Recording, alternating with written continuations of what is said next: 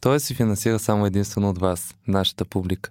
Ако ви хареса това, което предстои да чуете и вярвате в нуждата от независима и свободна журналистика, подкрепете ни на тоест.бг.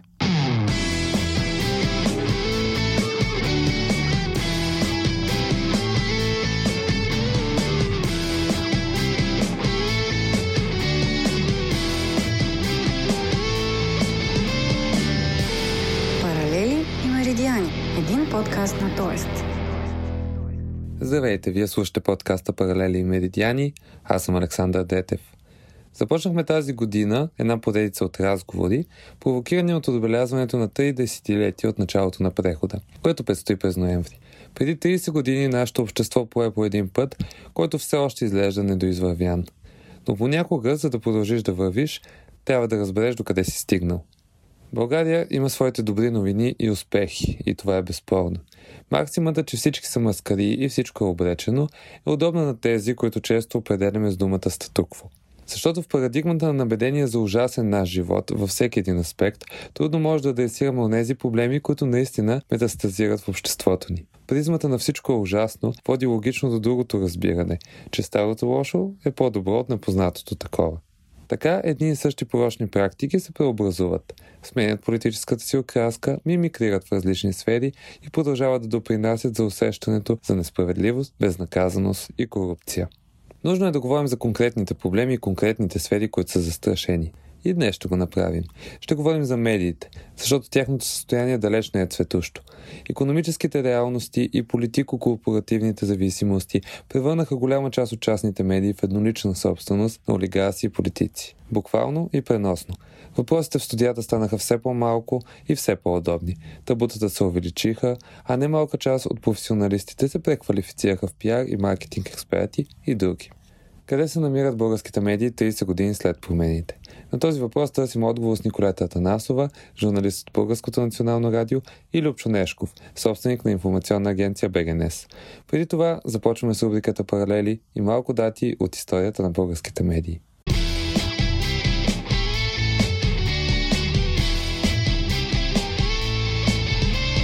Паралели 20 април 1848 година Иван Богоров издава в Лайпциг първия български информационен вестник Български отдел. От него излизат само три броя. 1898 година. Създадена е Българската телеграфна агенция. Целта на агенцията е да предоставя актуална информация на българските медии, както за вътрешните, така и за международните събития. През 1944 БТА става подчинена на Министерство на пропагандата. През 1951 става самостоятелен институт. С решение на Министерски съвет от 1994 Българска телеграфна агенция се превръща в независима институция с възможност за самоиздръжка. 1935 година Цар Борис Трети подписва указ, с който радиоразпръскването в България става държавна собственост, а по-късно през същата година Панайот Христов, известен с псевдонима си Сирак Скитник, става първият ръководител на Радио София. През 1941 е завършен строежа на сградата на Радио София на булевард Даган Цанков в столицата. След извършен преврат на 9 септември 1944 Кимон Георгиев прочита по Радио София прокламация на Отечествения фронт. 11 ноември 1989 водещия Петко Георгиев открива обедния бюлетин на радиото 12 плюс 3 с думите Дами и господа, добър ден! 1 март 1936 излиза първия брой на Вестник Труд. Внимание, излъчваме в ефир – са първите думи, които се чуват по българската телевизия на 7 ноември 1959. Първото излучено предаване е с 7 ноемврийската манифестация на площад 9 септември, днес площад Александър Батенберг. На 26 декември 1959 г. българската телевизия е официално открита. На 18 ноември 1989 пред храма Свети Александър Невски се провежда първия свободен митинг в България, който се излъчва по първа програма. 24 септември 1992. Първото частно радио в България, FM+, започва излъчване с песента на Queen Radio Gaga. 1 юни 2000 Стартира първата частна телевизия в България, BTV. 2001 година създадена информационна агенция БГНС.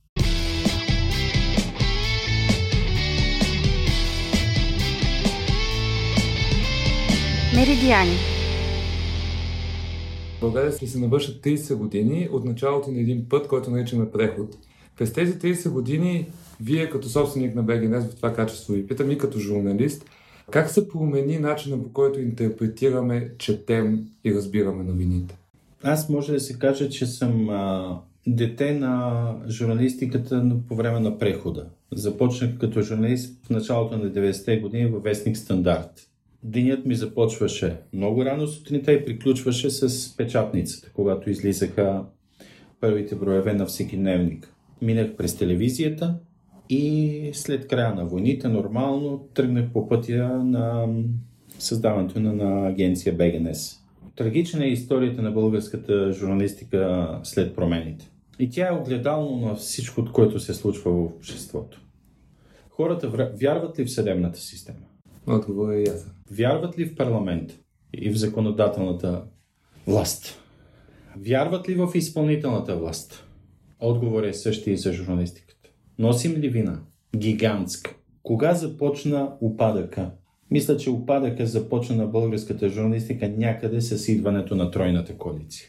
Най-свободно, може би, беше след 2001 година. Репортери без граници са съгласни с вас, да. Не съм обръщал внимание на дали мое мнение съвпада с тяхното, но категорично превръщането на журналистиката в пиар на властта започна по времето на управлението на Станишев. Това го твърда категорично. А, тогава започна този модел на информационно обслужване. Разбирате ли, дори те не се а, притесняват и не скрият, че има такива договори. Информационно обслужване. Брутално, вулгарно, срамно, повръща ми се като го, го чувам. Докъде ще стигне това нещо? Мисля, че см, ние сме на прага а, на приключването на този модел от а, средата на 80-те и началото на 90-те години, когато е създаден. Тази система не може повече да функционира по този начин държава, където младите и въобще хората, които живеят, няма значение дали са на 20, 25 или 50 или 70, където нямат възможност да разгърнат потенциала си, те са нещастни. Щастливо е едно общество, където хората могат да правят, да разгръщат таланта си и уменията си свободно, кой колкото може. И от това зависи бъдещето и развитието на една държава. В противен случай, ние ще затъваме и ще ставаме все по-безперспективни за самите себе си. Вижте, огледайте се около нас какво се случва. Вижте начина по който се внушава а, нашето отношение към, а, към някои от съседите, без да ги познаваме. Това нещо трябва да се изтрие, много сериозно да се приземат и четирите власти. А къде е надеждата? Вижте, надеждата е не в назначаването, там ви го казах. Не в назначаването и в посочването на хората, които трябва да бъдат избрани, а в разгръщането на свободата и даването на, на възможност хората да разгърнат своя потенциал. Значи аз срещам хора, на които имам абсолютно доверие, с които подписвам договор по телефона и след това на хартия се случва след месец-два, включително и с чужденци. Аз не съм обграден от мошеници, аз а, мога да доставя ключовете на колата си или на къщата си на, на, на много хора. И, имам абсолютно доверие на тях. Ние не сме народ, който е, е изпълнен само с измамници, но това, не, това трябва да спре. Мисля, не може да тероризирате хората в 7.30, когато се събуждат и още не са си отворили очите, с заклани или пребити. Представяте ли си, ако в Германия така трябва да се събуждат хората? Или в Австрия? Там има такива извращения, че сигурно един месец няма да им стигне за една, за една емисия новинарска. Но това не се показва. По този начин вие не образувате собствения си народ, собствените си деца.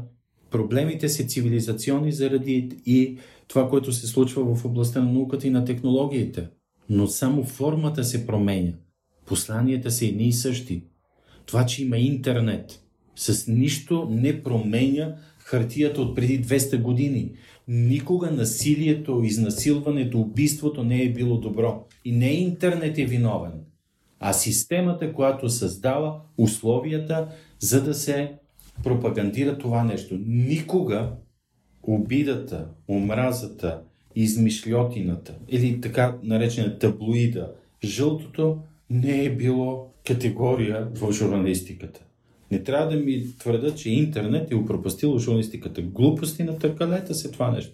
Напротив, интернет е невероятна възможност за хората да, да разберат във всеки един момент какво се случва. Да научат нещо. Дори за един музикант е много по-лесно днес да усвои повече музикални умения, отколкото някой преди 30, 40, 50 години. Представете си, ако вие сте били някакъв музикален гений на 15 години, 60 или 70 години. Еми, вие трябва сигурно една плоча да повтаряте, да връщате, да чувате смисъл, за да усвоите слуха, нали? А в момента, докато си говориме с вас, някой може да си пуска 25 000 пъти в YouTube някакъв Ed Sheeran, Ето един млад човек, талантлив, който прави фурор сред младите а не да минаваме от долнопробната чалга към по-добра чалга. Ще цитирам Рей Чарлз, когато го попитали какво мисли за рапа. Знаете ли какво отговаря? Не. Казва, и аз преди да пея, говорех. Нека така завършим позитивно. Okay. Любчо Нешко с един разказ за информацията, журналистиката и добрите, които всъщност ги има. Абсолютно. Днешно време, благодаря ви. Yes. Николета Атанасова, журналист в Българско национално радио и водещ. Здравей! Здрасти! България 2019 година в какво намира вдъхновение един журналист? Тъй като предаването, което водя, е за медии. Установих, че за да представиш едно медийно предаване, което дискутира проблемите на българските и световните медии и начина по който успяват или не успяват да се справят с работата си, толкова е трудно да намериш интересен ъгъл, че наистина си трябва вдъхновение, за да направиш предаването си такова, че да бъде то слушаемо. Търся вдъхновение в други науки. Ако говорим конкретно за медийното предаване и за журналистиката в него. Търся вдъхновение в а, това да правя проблемите на медиите техните зависимости, политически, економически и всякакви, през погледа на културолози, политолози, социолози, хора естети, търся събеседници, които да дадат по някакъв начин обратна връзка, защото най-големият проблем според мен в момента на журналистиката е, че ние не знаем на кого говорим. А, тоест, има някакви социологически проучвания за това какъв е рейтинга на някаква телевизия, какъв е рейтинга на някакво радио, или пък какви са продажбите на един вестник или посещенията на някакво онлайн издание. Обаче ти не знаеш кой стои за това, на кого говориш и какво ще му бъде интересно от какво той е оттекчен, балансът е много труден. Говорейки за предпочитанията на аудиторията и за това, което отекчава, се получава някакъв дисонанс. Ако попиташ публиката, тя е отекчена от злободневните вътрешно-политически теми. Ако видиш обаче това, което поне горе-долу измерва някакъв рейтинг, то това провокира най-голям интерес. Също и с негативните новини. Негативното винаги привлича внимание. Тия процеси отражения на какво са? Ами това е феномен, който може би трябва да питаме психолозите за него. А, но човешкото съзнание е така структурирано, ако се доверяваме на тези, които се занимават с проучвания на хората, че много по-би ги привлякло нещо злободневно, нещо грозно, нещо лошо, нещо скандално. Аз обаче лично не мисля така. Аз а, не мисля, че лошите неща привличат хората. По-скоро, може би, те са оттекчени, защото Залагайки на тази теза, че хората търсят скандалното, лошото и грозното непременно, медиите представят сюжетите си по сходен начин. Ако няма копипейст в медиите, т.е. ние сега ще направим е тази конкретна тема с Албанов, пример, или с нещо друго, и ние ще я направим по точно ето тези критерии, по които я е направил първият. Или по който са ни учили някъде. А, ние ще поканим двама души, които да се скарат и които да направят шоу. Това е единия начин.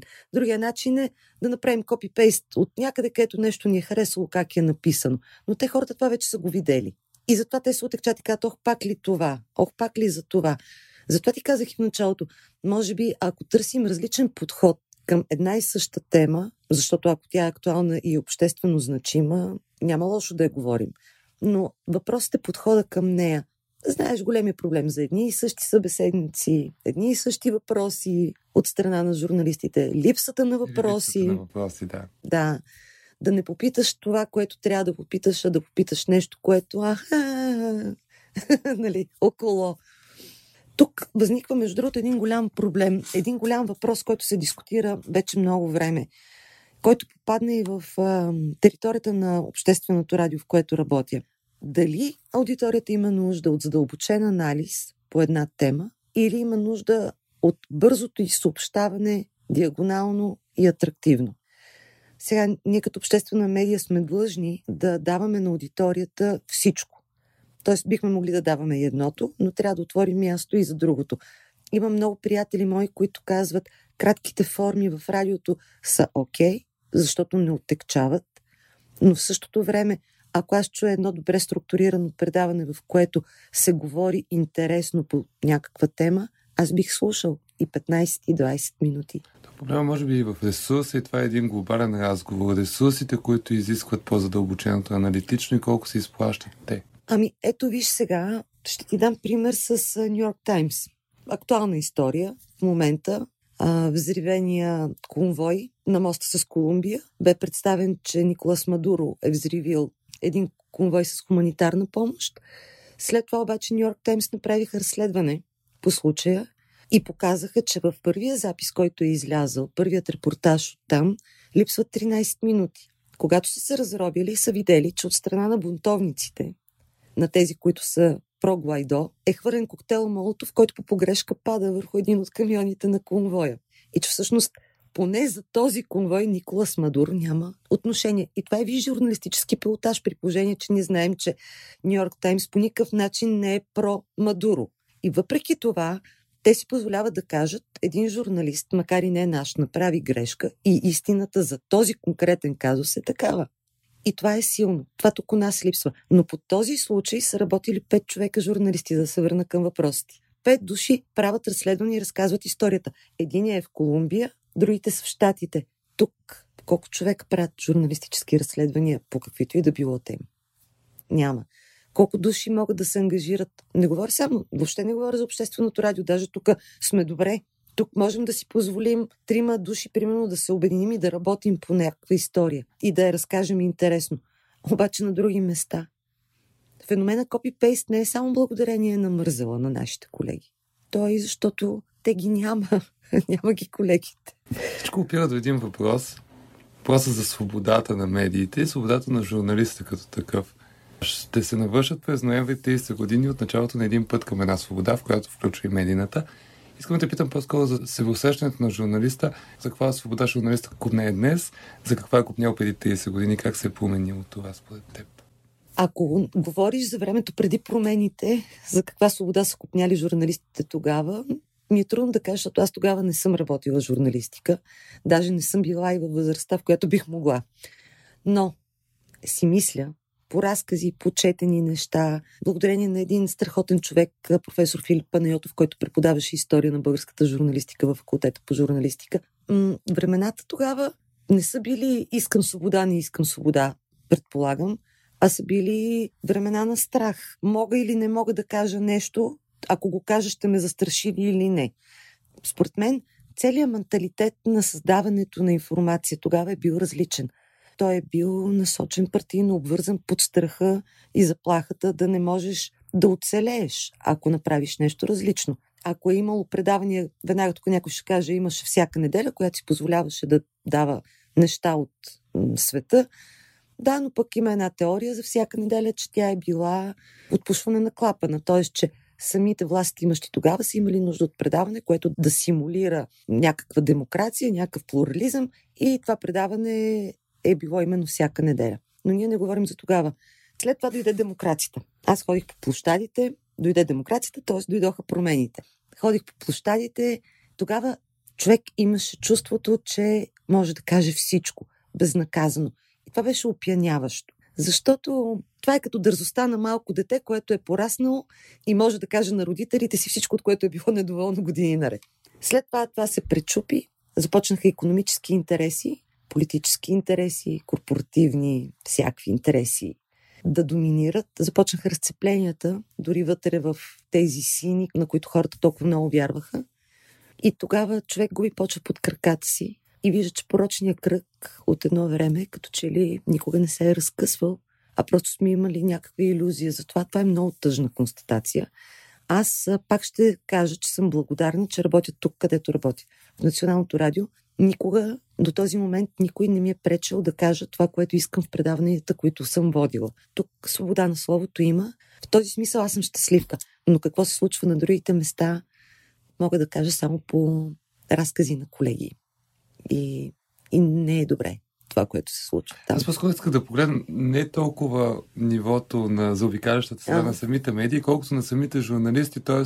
разбирането за свобода все още ли се доближава по някакъв начин? Има ли обединяваш фактор в него? И ако първият въпрос беше къде журналистите през 2019 в България намират вдъхновение, сега последният въпрос е къде намират обединение.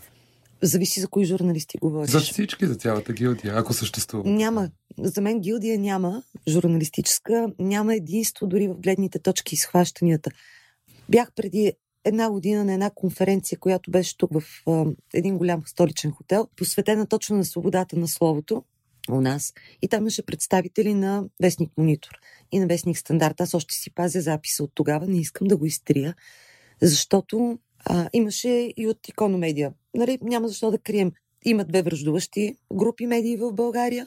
Едните се твърди, че са собственост на един депутат, другите се твърди, че са собственост на един бизнес предприемач. И всъщност там е. И те са. Да. да, там е ясно. И никой не се крие от това. И като погледнеш тези две везни, те къде според те биха могли да се изравнят? Е така образно си представи един кантар, както е той на Темида. Кантара, как почва да тежи едната към едното и казва свободата е ние да можем да кажем, че сме недоволни от начина по който ни управляват или пък от начина по който а, свърви съдебната реформа в България или пък а, от нещо друго, което е на дневен ред. Другите от другата страна казват, ама как? Съдебната система е прекрасна в България. Има свобода на словото в България. Всеки може да каже каквото си иска, по която телевизия иска, без да бъде наказан. Въпреки, че това не е точно така. Знаем, още питаме къде е Ани. Като че ли не знаем къде е точно тя. Според теб, ако слагаш тежести на едната и на другата в формата на аргументи на този кантар, къде те биха могли да се изравнат в гледната точка за свободата? Не мисля, че има еднакво мнение. И винаги съм се чудила, между другото, когато някой говори за свобода на словото, в какво вярва. За мен свободата на словото е не толкова да мога да кажа какво аз мисля, въпреки че аз имам позиция, по който и да било проблем, а да мога да поканя хора, които по интересен, обективен, доколкото обективността също е понятие еднозначно, но аргументиран, хайде така да го кажем, начин защитат своите тези и да оставим тези, които ни слушат, защото аз работя в радио, да преценят сами, според начина по който те възприемат света. Толкова е шарен и различен. Да, има категорични неща. Има гравитация, нали? Това е доказано. Има... Земята се върти около Слънцето или около оста си. Тук няма защо да спорим. Но всички останали теми винаги имат нюанси и свободата на словото е да можеш да дадеш всички тия нюанси за темите, които са интересни на теб или пък на хората, които те слушат. Ще добавя нещо, защото е по темата. Когато администрацията на Доналд Тръмп взе акредитацията на един журналист на CNN, тъй като в Америка разделението е подобно на проправителствени и антиправителствени от големите медии. Навсякъде е така. Дори Fox News, които са изключително про-Тръмп, излезнаха с отворена декларация за връщане на акредитацията. Та, ето за такива липсващи звена говорим. Да, както и това, което направиха Нью Йорк Таймс в момента, нали, въпреки, че те не са про-Мадуро медия, да. те имаха достоинството да кажат, и това е висшия пилотаж в журналистиката. Казваш, ето това е истината, господа. Независимо, че тя няма да налее вода в нашата мелница в този случай. Но истината е тази. Този мост не е взривен от Мадуро. Тази хуманитарна помощ не е взривена от него. Толкова. Нека всеки, който чете, да мисли. Знаеш ли, всички говорим, че живеем в общество, в което имаме достъп до всяка информация, че можем да я търсим, да я получаваме светкавично. И в същото време подценяваме публиките, нашите публики, за това, че имат преценка за нещата и за ситуацията и си мислим, че трябва пропагандно да вървим към тях. Не, достатъчно е само да казваме нещата такива, каквито са. Няма да ползвам истина умишлено. Нещата днес са такива. Кажи ги такива, каквито са. Хората знаят. Те мислят, те могат. Не бива да подценяваме. Въпреки, че ще цитирам един, пак един мой учител, професор Веселин Димитров, който казваше, когато така разпалено му говорих каква трябва да бъде журналистиката, и той ми казваше, Николета, не дай да надценяваш публиката си. Но може би човекът е имал предвид да упростяваме нещата, а да не ги осложняваме, защото като ги направиш много-много сложни, тогава разклоненията и пипалата стават много-много-много. Ако успееш да фокусираш нещата по-простички, може би ще стане добре и за хората, и за всички. Аз да опроста тогава нещата с последния въпрос. През твоята призма, кога всички заедно ще може да кажем, че преходът е свършил? А какво ще правим след това? благодаря ти, Николета. И аз ти благодаря. А това беше всичко за днес. Благодаря на Николета Атанасова и на Любчо Нешков. Благодаря и на Михаил Ангелов и на екипа на Тоест за помощта при подготовката на този подкаст. Ако вие имате нещо да добавите, да дадете коментар, мнение или препоръка, ще се радвам да ги прочета на подкаст е БГ. До следващия път.